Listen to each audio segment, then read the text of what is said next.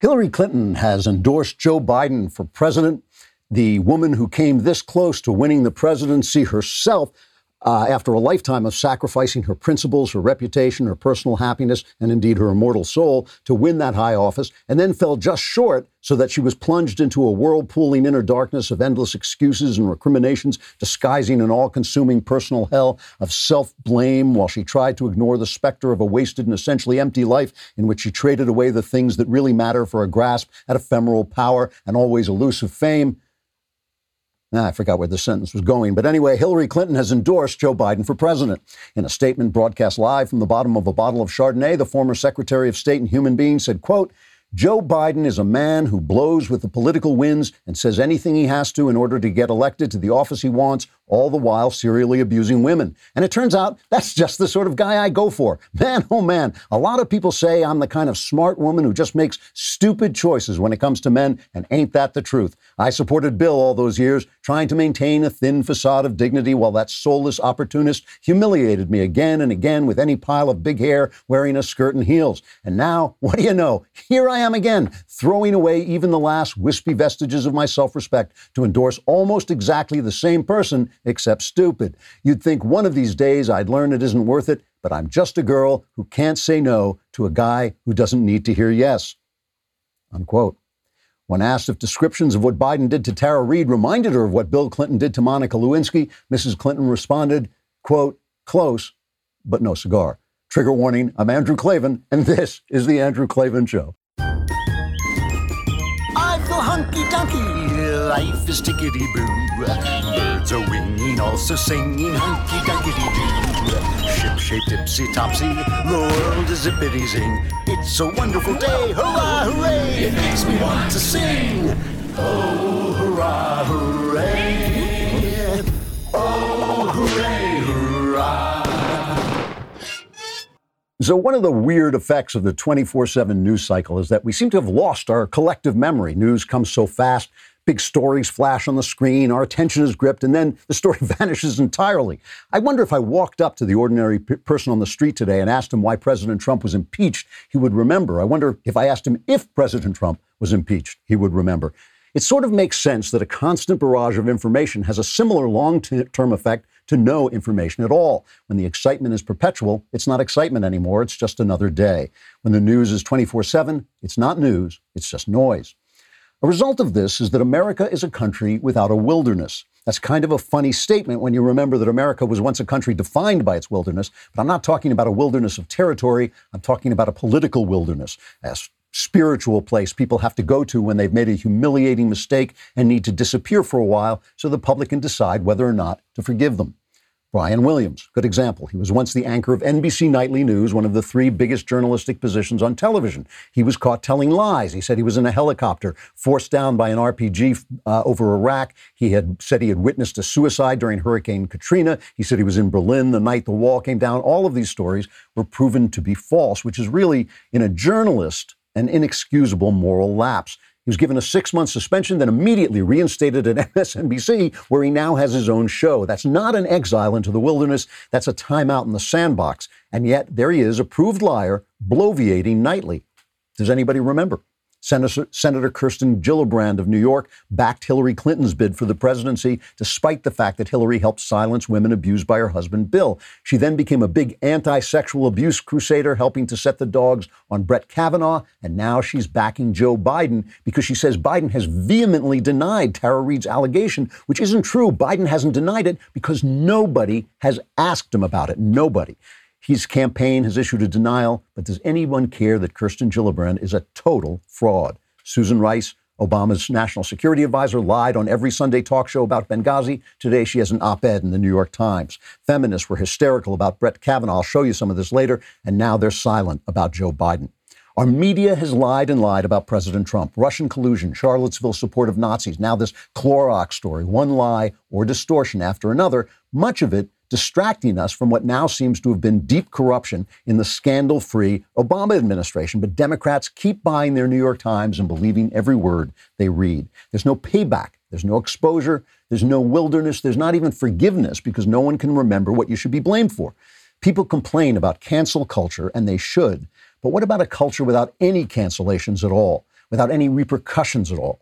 I now believe cancel culture is actually a small part of a larger phenomenon, a society where the unconnected can be destroyed for the smallest mistake and the connected can't be destroyed for any reason at all.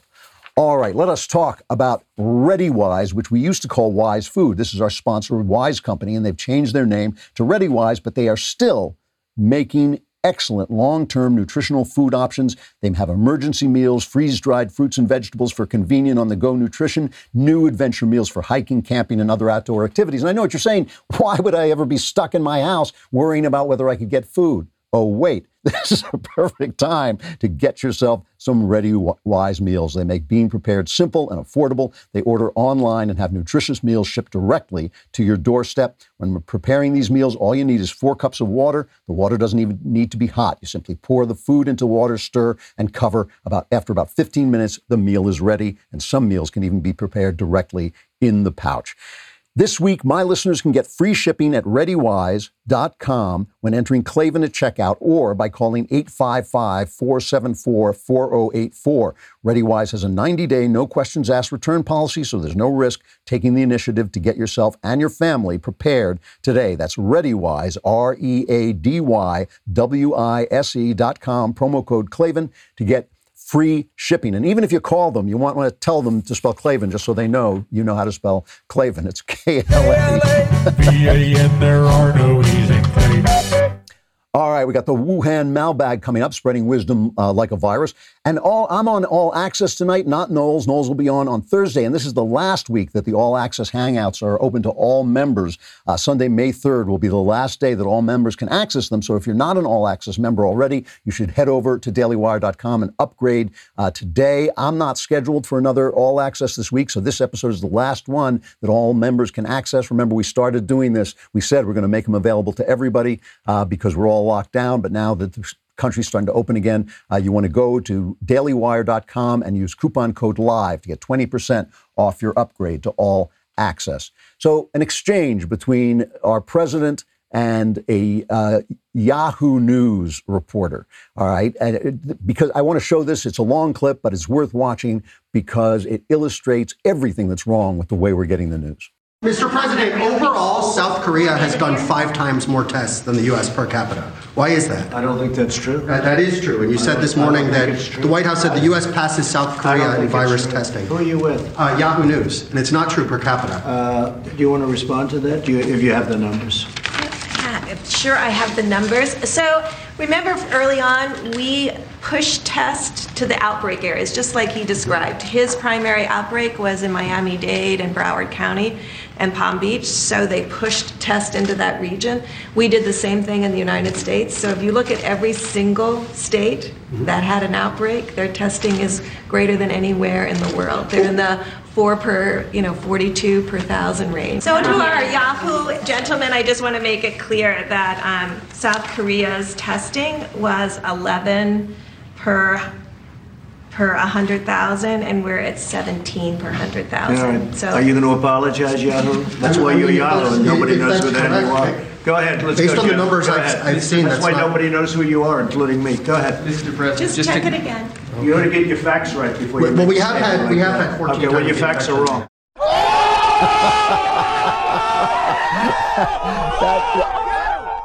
that was brutal, but the guy apologizes in a tweet and he says, uh, We have passed South Korea in the number of tests conducted per capita. I misread the mobile version. I apologize. Sorry about that, Donald Trump. Our affection, infection rate is far higher, though, as I noted. But that's nonsense because if you remove New York, we almost have no infection rate. This is a country of 330 million people. You can't compare this to South Korea. There's a lot of ignorance about this virus. Our scientists, God bless them, are learning at amazing new rates. They're bringing in information at amazing rates, but there's ignorance on one side and there's just stupidity and innumeracy on the other. And that is making for some very, very bad news, meaning bad news uh, delivery.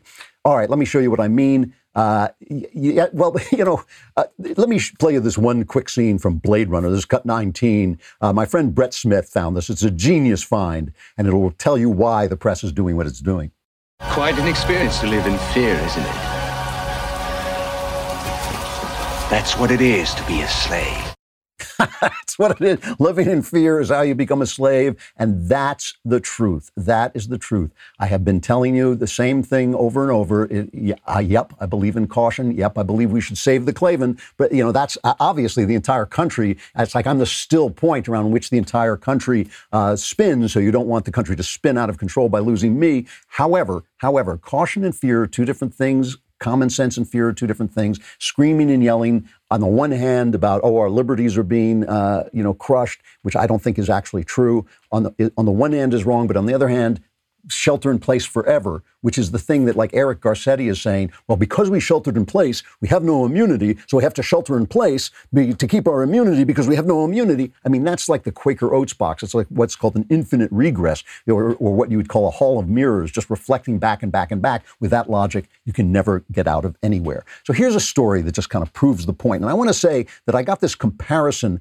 uh, from Oliver Darcy's column on CNN Business the conclusions are my own, but the comparison I, I got from him, and I want to point that out.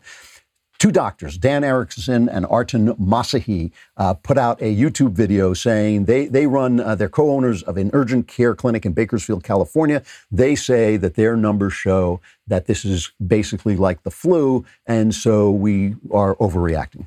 What is materializing in the state of California is 12% positives.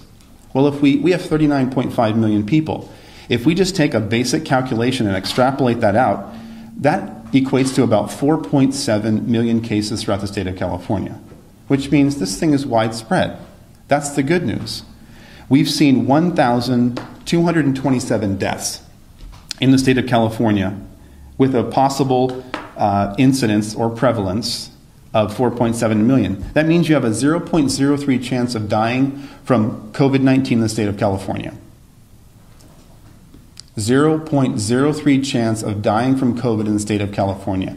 Is that, does that necessitate sheltering in place? Does that necessitate shutting down medical systems? Does that necessitate people being out of work?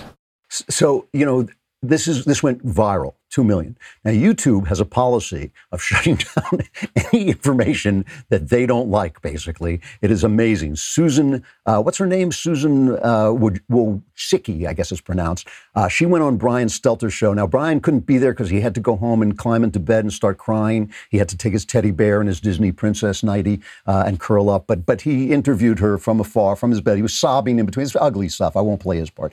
But but she says we're not letting on information that we feel is medically unsound. And here's what she said. We've served uh, so many different areas to make sure that users are getting the right information.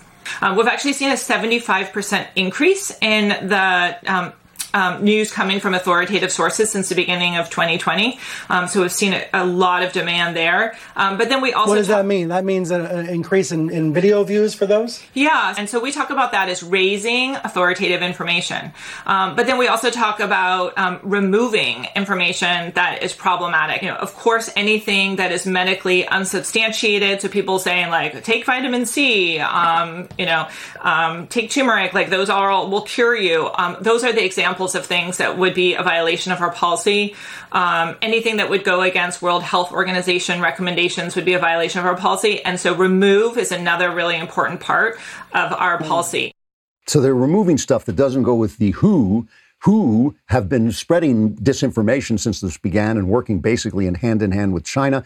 Uh, so you know it's it, it, it's a bad policy. So they take down these two doctors. These two doctors are saying there's no reason to shelter in place. We're finding this is no worse than the flu, so they take it down. So the comparison that I saw on this CNN, this Oliver Darcy column, was Tucker Carlson reacted to this. Here is his reaction. Let's cut three. You may remember what they first told us back in February and March. They said, we have to take radical steps in order to, quote, flatten the curve. Well, six weeks later, we're happy to say that curve has been flattened, but it's likely not because of the lockdowns. The virus just isn't nearly as deadly as we thought it was. All of us, including on this show, everybody thought it was. But it turned out not to be. Hospitals never collapsed. Outside of a tiny number of places, they never came close to collapsing, at least not from an influx of infected patients. Instead, something remarkable happened, something amazing, really without parallel in American history. The opposite happened. Thanks to the lockdowns, hospitals have begun to collapse. Why? From a lack of patients. Politicians who couldn't pass ninth grade biology decided that practicing physicians should not be allowed to calculate the risk of transmitting the virus. They're just not qualified, unlike us.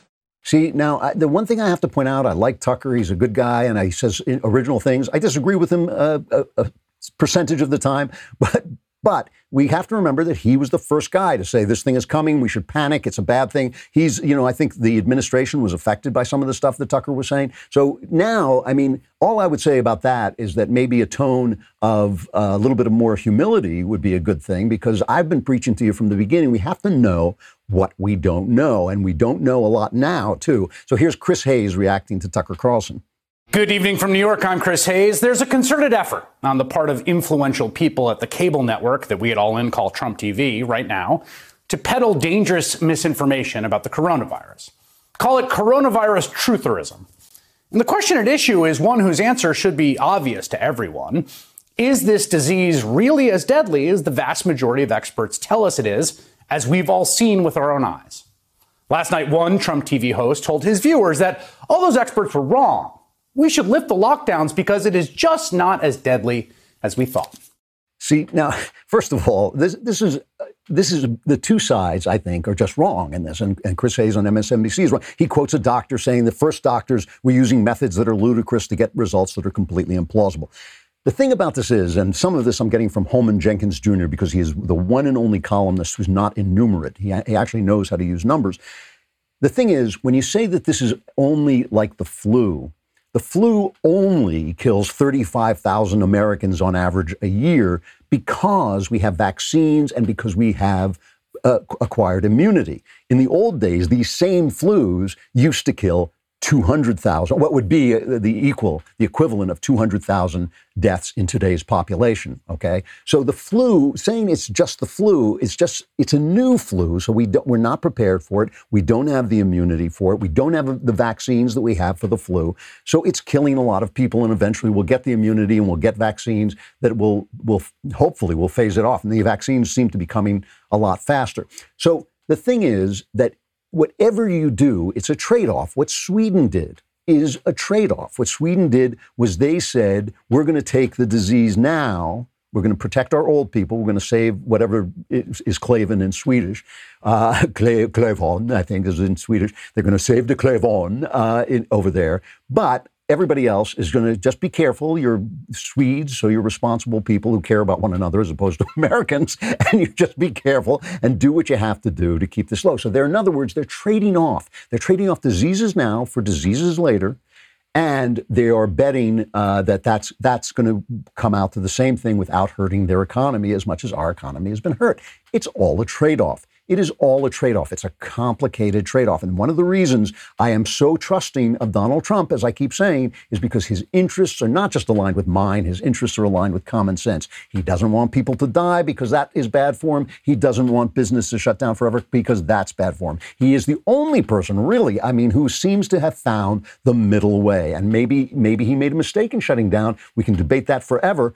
But he decided that he was going to take this path the difference, what I'm trying to say is that the difference is not between good and bad information. This guy's an idiot. This is an outrage. This is absurd. The difference is we need all the information so we can decide. YouTube has no business censoring anybody. This distrust of the people, this idea that these experts know what they're doing and the people are fools, it's just wrong. It's just wrong. I mean, we need all the information and we need to hear debate. The problem, again, is that we don't have a mediator, a media, uh, a media that we can turn to, except maybe the Wall Street Journal and maybe Bret Baier show on Fox. Those are the two places where you can go and hear the conversation and hear sensible people saying things on both sides and try and make up your mind about what you want to do. Ultimately, the decision about opening the country not only should belong to the people, but it's going to belong to the people. And the, that means that the press should get us all the information and not be afraid and not stop pushing fear to make us slaves and stop pushing, you know, kind of uh, uh, Bolshevik return to, to work to make sure that we're all Thomas uh, Paine. You know, we don't need either of that. We just need all the information told honestly. All right, let us talk about listen, you got to get some exercise, you got to get out. And rad power bikes are very, very cool because you can not only pedal them, they also have uh, you know, a, a, motor. So, but you don't need a special driver's license like you would for a moped. It's a cross between a traditional bike and a moped. You can go up to 20 miles an hour without pedaling, so you can get out and around without getting sweaty, or you can use them and uh, like a bike. Unlike other e-bikes, they're actually affordable. Plus, to show appreciation for those that serve us, Rad Power Bikes is offering 100 bucks off all e-bike purchases for active ex-military, first responders, teachers, and students. If you know someone who loves being active outdoors, tell them about Rad Power Bikes. Rad Power Bikes offer flexible financing for as low as 0% APR. And right now, as a limited time offer, you can get a free accessory with the purchase of a bike. Get a free gift of up to $100 in value and free shipping to the lower 48 states. To get this special offer, text the word POWER to 64,000. That's POWER to 64,000. Text P O W E R to 64,000. All right. Um, I want to I want to go back in time a little bit and talk about our our old friend uh, Joe Biden. Uh, yesterday, Hillary Clinton endorsed Joe, which uh, really is funny given her taste in, in men. And Joe says he's going to keep calling Hillary for advice. Here's Joe flattering uh, Hillary. Cut twelve. I want to thank Hillary for joining us in this conversation today. And Hillary, I'm going to keep calling and asking for your advice. Uh, the coronavirus is shining a bright light on the equities in our country, and there's so much work to do. But I have no doubt we can meet these challenges brought on by this virus if we work together. So here's the advice when he calls Hillary, which he'll never do, but here's the advice she's going to give him. This is cut 13.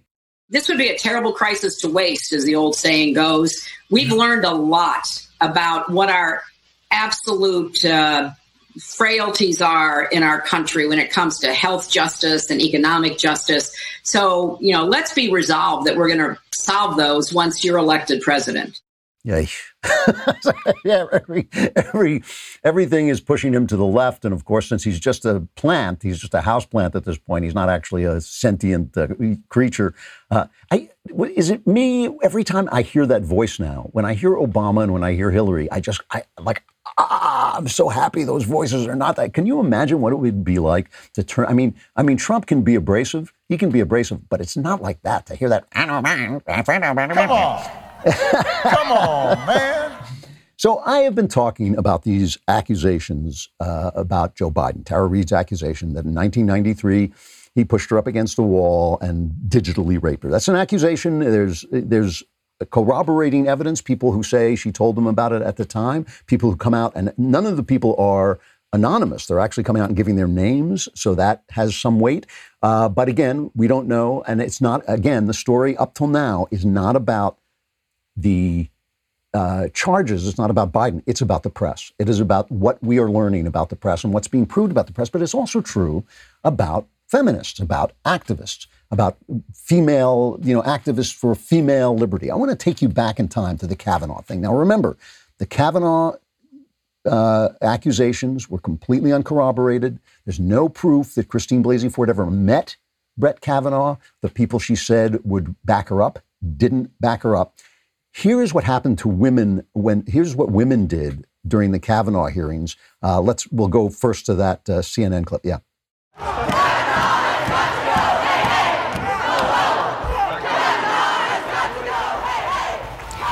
These are live images, folks, at the doors of the Supreme Court, where you can see protesters have gathered. They are demanding that their voices be heard. This thing about voices being heard is a phrase that should be banned from the English language. What does it even mean? You know, it does it mean, I mean, anybody's voice can be heard. You speak up, your voice will be heard. But these women hysterically banging on the Supreme Court doors, banging on the Supreme Court doors because a woman made an unsubstantiated charge that was uncorroborated, okay? So a woman made a charge and now they're banging on the Supreme Court doors and, and don't let's not forget Jeff Flake. Remember Jeff Flake, who was going to speak truth to power and then vanished without a trace because he was constantly attacking uh, Trump. He got on the elevator, and these activists crowded on the elevator with him. And this is this is the confrontation.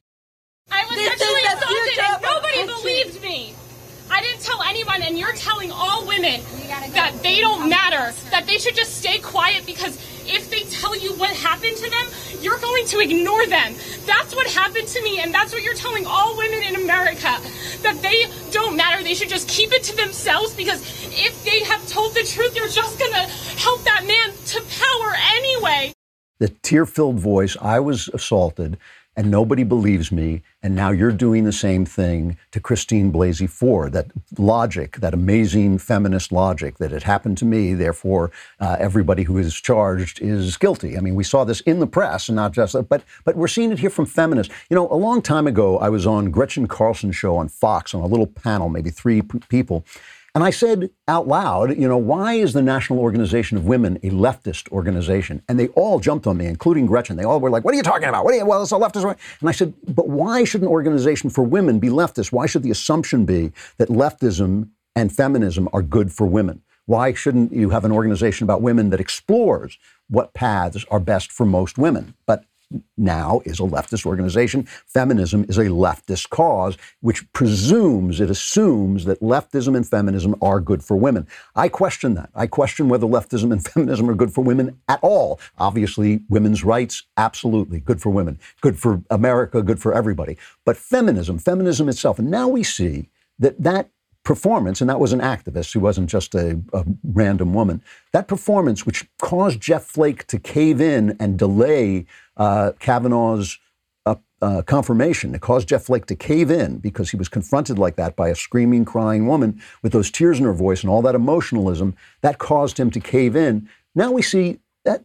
Where is it now? Where is that woman now? Why, why isn't she crowding into elevators? Why isn't she over at the New York Times uh, confronting Dean Baquet, saying, "What do you mean you're not covering it? Because you're not covering it. What does that mean? Where why, I was why why isn't she saying now? You know, I was sexually assaulted, no one believed me, and now this woman is is saying she was sexually assaulted, and no one will even listen to her. No one will question. No one has asked Joe." Biden the question. He gave, I think it was yesterday, he gave a women's town hall. No one asked him the question. So all of this activism is just leftism. It's all just leftism. I've been saying this for a long time. If it's about, it's not about race. It's about leftism. If the words come out of their mouth, oh, this is racism. This race of black people. Black, oh, the black people.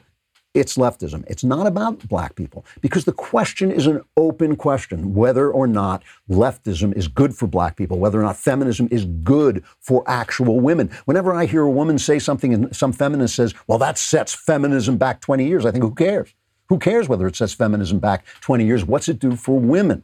Okay. You know, Breitbart, uh, the Breitbart site, a guy named Ezra Dulis there came up with this 2008 article from a very far left uh, magazine uh, by Alexander Cockburn, a very famous leftist writer. He's uh, he was half brother to my friend uh, Sarah Caudwell, the mystery writer, but he's the uncle of Olivia Wilde. The Cockburn family is a very left wing, famous left wing family. So this is what he wrote. He said, Biden is a, no- this is 2008. Biden is a notorious flapjaw. His vanity deludes him into believing that every word that drops from his mouth is minted in the golden currency of Pericles. Vanity is the most conspicuous characteristic of U.S. senators on block nourished by deferential acolytes and often expressed in loudish sexual advances to staffers, interns, and the like. On more than one occasion, Counterpunch's editors have listened to vivid accounts by the recipient of just such advances. This staffer of another senator being accosted by Biden in the well of the Senate in the weeks immediately following his first wife's fatal car accident. A staffer being accosted by Biden in the weeks following his first wife's fatal car accident. You know, feminists to me like are, are like a stereotype of women by men who don't like women you know? I mean men, men who don't like women become macho idiots. Men who don't like women ultimately only rely on masculine logic and they become macho idiots.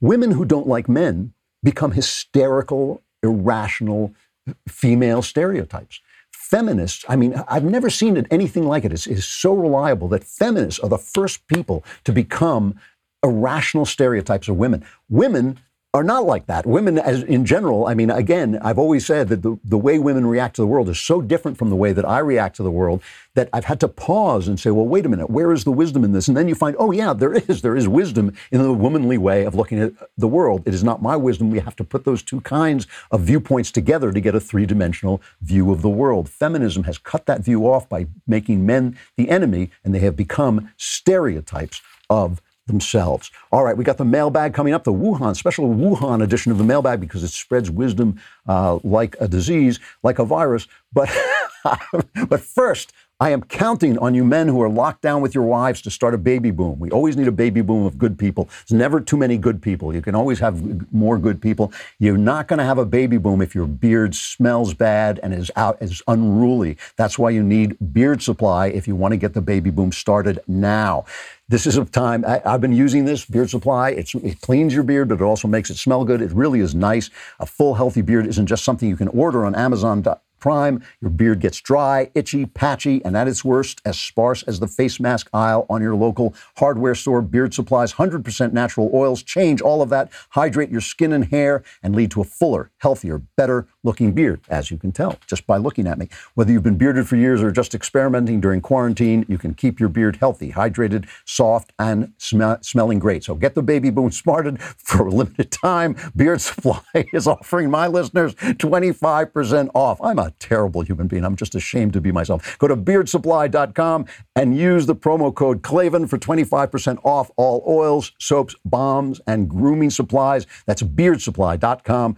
Promo code Klavan. Your beard can be so much better. Go to beardsupply.com today and learn how you spell Klavan's beard. There are no easy That's right. I just make it look easy. Remember, I'm on tonight, 5 o'clock uh, California time, 8 o'clock Eastern time, but it's the last time I will be on where all members will be able to get it. You want to upgrade to the All Access member, and when you become an All Access member or an Insider Plus member, we will send you two of these solid gold, diamond encrusted leftist tears tumblers, which are different than all other solid gold leftist uh, tears tumblers by not being solid gold or diamond encrusted, in fact. Uh, come on over and subscribe at dailywire.com.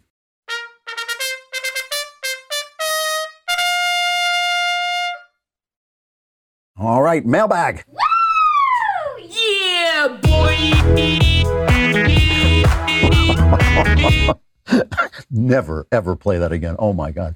Uh, from Casey, dear Paul Sear of all things, of all the commentators, you and Ben have seemed to be the most level headed and multifaceted when covering the China virus.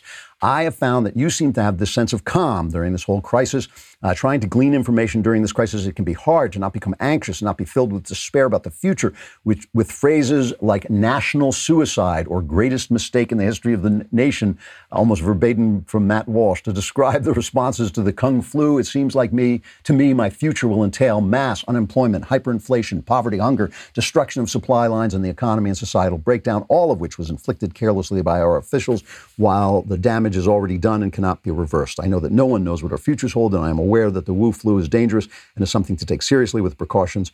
How have you been able to be immersed in this world and still find some hope and optimism? One thing I want to point out is to point out that Ben and I have remained uh, the most balanced.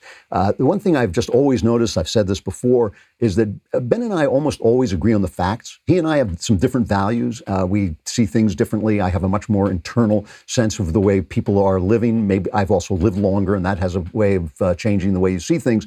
But we almost always describe the world uh, very, very similarly. I mean, almost all the time.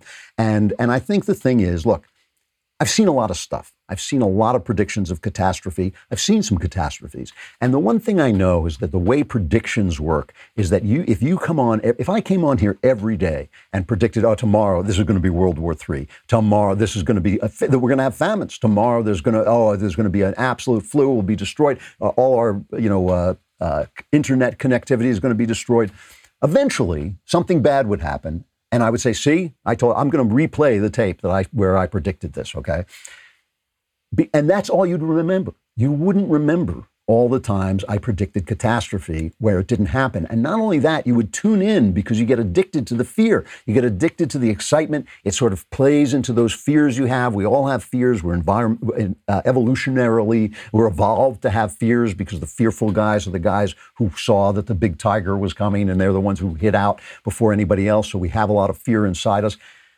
But the thing about it is, most days, these catastrophes don't happen and nobody notices that and nobody notices also that because your life is finite if you waste all those days waiting for catastrophe to happen and waiting in fear and then you die at 99 in bed with a couple of women you know you will have wasted all that time living in fear you know you'll have wasted your life living in fear disasters happen. There are whirlpools of evil. The Holocaust is a whirlpool of evil. The flu after World War I, World War I itself, a whirlpool of destruction and evil. Those things happen.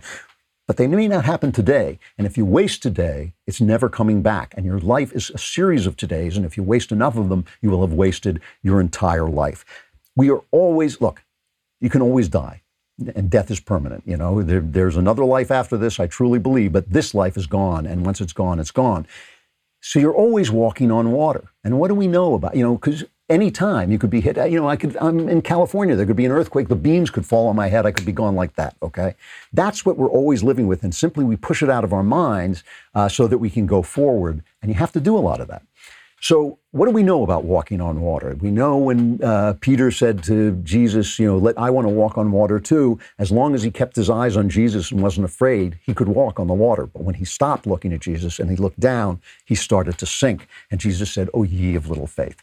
So, you have to have some faith in God. And faith in God doesn't mean good things are going to happen. Faith in God just means that God has got this and He's got you in this life and beyond. He's got you over the whole period of eternity, and you got to have some trust in that that most of the time, most days are not a disaster.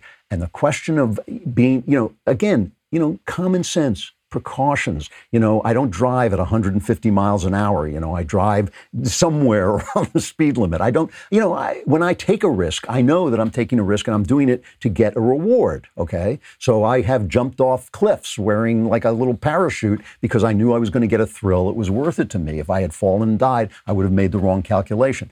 You have to live we have to live. We have to get back to work. We have to do the things we do. We have to understand that there are new risks and we have to take care, you know, to try and limit our exposure to them. But no, is, you know, will the economy come back? I'm pretty confident it will.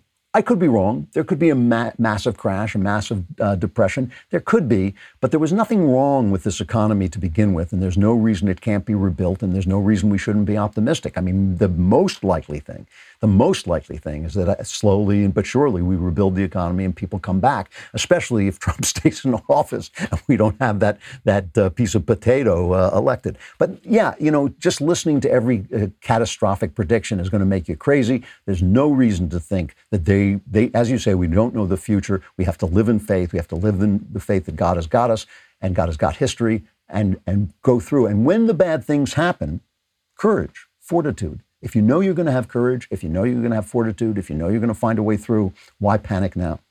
All right, from a grandmother in Wyoming, I have heard you state that God's Word, the Bible, is inerrant and in essence breathed into its writers from God. You've also stated that you think these writers can make made mistakes, but can make mistakes, was what I said. I'm not sure how these two statements can both be true. I uh, would love to hear your thoughts on that. Also, if mistakes were made, then doesn't that start a downward slide and open the whole of, to, of the text to validity questions? Well, all right. First of all, on the last point, just because a truth pre- presents you with a situation you'd rather not be presented with doesn't make it any less the truth, right? The text is always open to validity questions. It's open to validity questions whether you admit that it could be mistaken in places or not, okay? It, it, so the fact that it's open to validity questions is not a problem. I mean, you, ha- you have to have faith. You have to have faith that you are hearing from God and that this is the book that God wants you to have about Himself, which I truly do have faith about. If you're a grandmother in Wyoming, then you have lived long enough to know, and this is just the plain spoken truth. An angel of the Lord with big feathery wings could descend beside a human being and whisper in his ears and dictate and tell him to take notes, and that human being could still make a mistake in translation. He could still let his own passions get in the way, he could still let his own forgetfulness get in the way, he could still let his own sin get in the way and make errors. When I read the Bible, I don't find like one error after another, but I do find different ways of speaking. I do find different genres, and I do find a couple of things where I think, you know, that's not, I don't quite think that that's what was said there. One or, one or two things. Uh, like, uh, just to give you an example, when Jesus says, He who is not with me is against me, and then in another gospel he says, He who is not against me is with me, I think one of those guys probably didn't get that right. It's a complicated world it's a complicated world. God, you know, the, the Muslims believe that their book is the actual word of God. Every word is God's word. I don't believe that. I believe the book is breathed by God into human beings, and human beings are human beings. And that just leaves me free to find my way in faith. It doesn't mean I can just say, oh, it's there in the Bible, but I don't believe it. I don't believe that. I believe it's the inerrant word of God, you know, but it is He, I believe God wants us to have it in this particular way, and that's the way we have to uh, live with it. it. It's complicated. It's much more complicated than just saying the Bible said it, I believe it, and that's all there is to it. Because 99% of the time people saying that, they actually aren't quoting the Bible. They're quoting their interpretation of the Bible. And it's just the same, same thing. It's just as uh, unreliable and opened the validity questions as if they took my tack and said, let us read this as a text and see what it means. Uh, from Shelley, uh, I would like to get your thoughts about the purity culture of the 90s. I raised my three teens in that time, and now the two girls are coming back at me saying the church burdened them with guilt about sexual activity. In fact, they have rebelled at many of the church teaching. My kids didn't date much in high school because they were good girls. Now they think too much was expected. Thank you for taking our questions. God bless you. First of all, let me uh, tell you, Shelley, that when my kids do this, uh, seriously, as uh, this drives them absolutely insane, I tell them there's a hierarchy. There's God, and then there's me, and then there's you. And God doesn't care when I criticize him, and I don't care when you criticize me. You did the best you could under the circumstances, and because they lived in purity culture, they may have felt guilt, but they didn't get uh, diseases, uh, they didn't get pregnant, they didn't have to wonder if they should have an abortion or, God forbid, have an abortion and live with that for the rest of their lives. You gave them some good stuff. If they have some guilt, let them go to a therapist and get over it. There is sex is not a system that's made to work. Sexuality is not a system that's made to work. There is no system that works. And you can say, well, the best thing is if we all just get married and only have sex in marriage. Yeah, that's the safest thing, but it's not the thing that people do. It is not the thing that people do. And it doesn't deal with men's incredible, passionate desire to have lots of different women. It doesn't deal with uh, women's desire to have men that they maybe shouldn't have sometimes. You know, it, we have all these passions. It's a sex is a very wild Dionysian passion. And there is no system that works, okay? But telling your kids to stay a virgin until they get married is at least telling them the safest possible thing. And if that purity culture, which I didn't grow up in and I didn't live by, but if it causes guilt, if you had taught them something else, it might have caused them to get uh, you know, viruses that now would give them cancer. So, like, tell them that there, there's God, there's their Father, there's you, and there's them, and you don't criticize the people above, and they don't have to criticize you because you did the best you could. And listen, you gave them a lot of good stuff. Um, from Joe, this is a tremendously long letter, and I'm not going to read the whole thing because it's just, it's just too long. But uh, to give you the, the details, uh, he says, My girlfriend attends a predominantly female trade school. A sort of offbeat girl came into this trade school and was bullied. Uh, when, this, uh, when his girlfriend contacted her, the girl said she was suicidal, and uh, the girlfriend then became uh, sort of the go-to person for this suicidal girl and is now and then she was going to the girlfriend was going to report this to the heads of the school but then the lockdown came and so she can't report it. And so now she's in this uh, online conversation suicidal girl girlfriend and the suicidal girl says she wants to meet she wants to be on facetime and the girlfriend doesn't know what to do so here's what I want to tell you. You are not responsible for this girl. You, this is above your pay grade. You were very nice. First of all, I'm re- I really appreciate how nice you've been, how concerned you've been, uh, that you're a human being, that you did, stood up to the bullies, that you didn't do what the bullies did, you didn't join with the mean girls. That's all very beautiful. This is above your pay grade. There's nothing you can do. There's nothing you can do to help this person. What you have to do is if you can call the heads of the school and report her behavior, you should. If you can contact them now, even in lockdown, you should. You should tell this girl you can't help her. And you don't have to cut her off, but just send very short responses saying, I can't help you. I wish I could. You need to get help. You need to get help. You need to get professional help. If she answers that by escalating and saying, I'm going to commit suicide, call the police. That's what they're there for. You can't do anything about this. You have no power here. And so you have to acknowledge you have no power and protect yourself. You can be kind. You can keep saying, love you. You know, I'm sorry you feel bad. Uh, you know, get some help. But you can't let her escalate and become dependent on you and manipulative of you, of you with threats of suicide. You just have to know what you don't know and know what you can't do. Um, I'm going to read one more of these. It's getting late, but still. Uh, from Mac, uh, I decided to pose my question to you instead of the other podcast host because I know you were a, an atheist for a while. Uh, I struggled to become comfortable with faith I have a vested interest in the purpose of existence and I want badly to believe in God. I can't seem to transmute an argument into an actual belief system. I consistently read authors such as C.S. Lewis and Dostoevsky, and I find their Christian arguments to be incredibly convincing, but I can't seem to overcome my doubt and make the leap of faith. My question is Did you feel this type of volatility when you made your leap of faith? And if so, do you have any advice on how to overcome it? It's almost an exact description of what I went through. I mean, you go on saying there are many friends who are perfectly happy without God in their lives and they have Christian morals, but they don't seem to think faith is necessary. So why do I need faith? But I feel I do. Exact description of what happened to me. Uh, an exact description. At some point, I understood that my arguments for the existence of God were sound, but I still couldn't believe. Why? Because I was in the narrative the surrounding narrative, which is like an atmosphere. You don't even know you're breathing it in an atmosphere of doubt, an atmosphere of scientism, not science, but scientism, the idea that science has somehow solved everything and now we know it's a clockwork universe with no spirit in it. All nonsense. That's just an atmosphere of narrative that you're breathing in and it makes it impossible to believe. I defeated this. I got past this of knowing that it was true that there was God, but being unable to believe by praying. I one day on a, just an, a flyer because I was read about it in a book. I said a three word prayer, which was thank you, God. And it so transformed my life, that three word prayer. God was waiting for me to reach out. God's incredibly gracious, incredibly graceful. And when you give him anything to work with, he will work with it. Okay. So when I started to pray, I thought, wow, everything looks different now. I'm going to keep doing this because I'm not an idiot. Okay. So I prayed. Sometimes I didn't believe. Sometimes I had doubts, but I just kept praying every day. I just pray a little bit, maybe 10 minutes, maybe 15 minutes. My prayers got longer and longer and longer as I went along when I started to see, oh, I'm getting tremendous benefit from this. And still, even when I got benefit from it, I would say to myself, well, maybe this is just kind of self psychiatry. Maybe I'm just healing myself. But over time, I thought, no, I'm getting insights that I would not have had if they were not given to me by God. I'm having things happen to me in my life. I'm seeing life in a different way. I'm seeing coincidence and incidents in different ways than I saw them before. And all of that is more realistic. It's helping me to predict what's going to happen. It's helping me to know my fellow man in a more honest and loving way. It is transforming my life. And so what I did was I took the leap of action, not the leap of faith. I decided I've proved my point.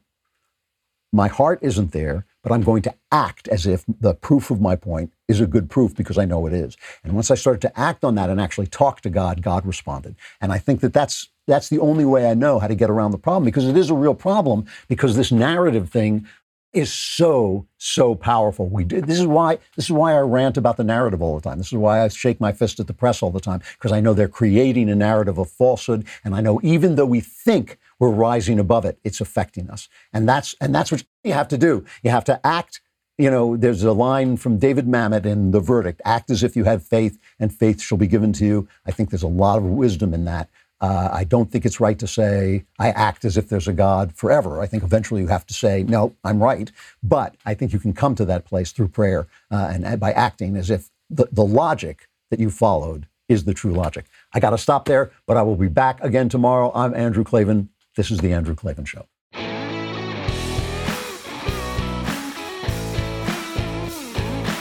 Hey, if you enjoyed this episode, don't forget to subscribe. And if you want to help spread the word, give us a five star review and also tell your friends to subscribe too.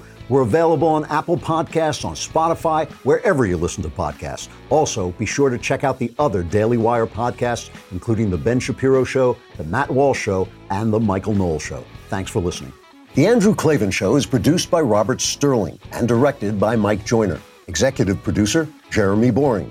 Technical producer, Austin Stevens. And our supervising producer is Mathis Glover. Assistant director, Pavel Wydowski. Edited by Adam Sayevitz. Audio mixed by Robin Fenderson. Hair and makeup is by Jesua Alvera. Animations are by Cynthia Angulo. Production assistants, McKenna Waters and Ryan Love.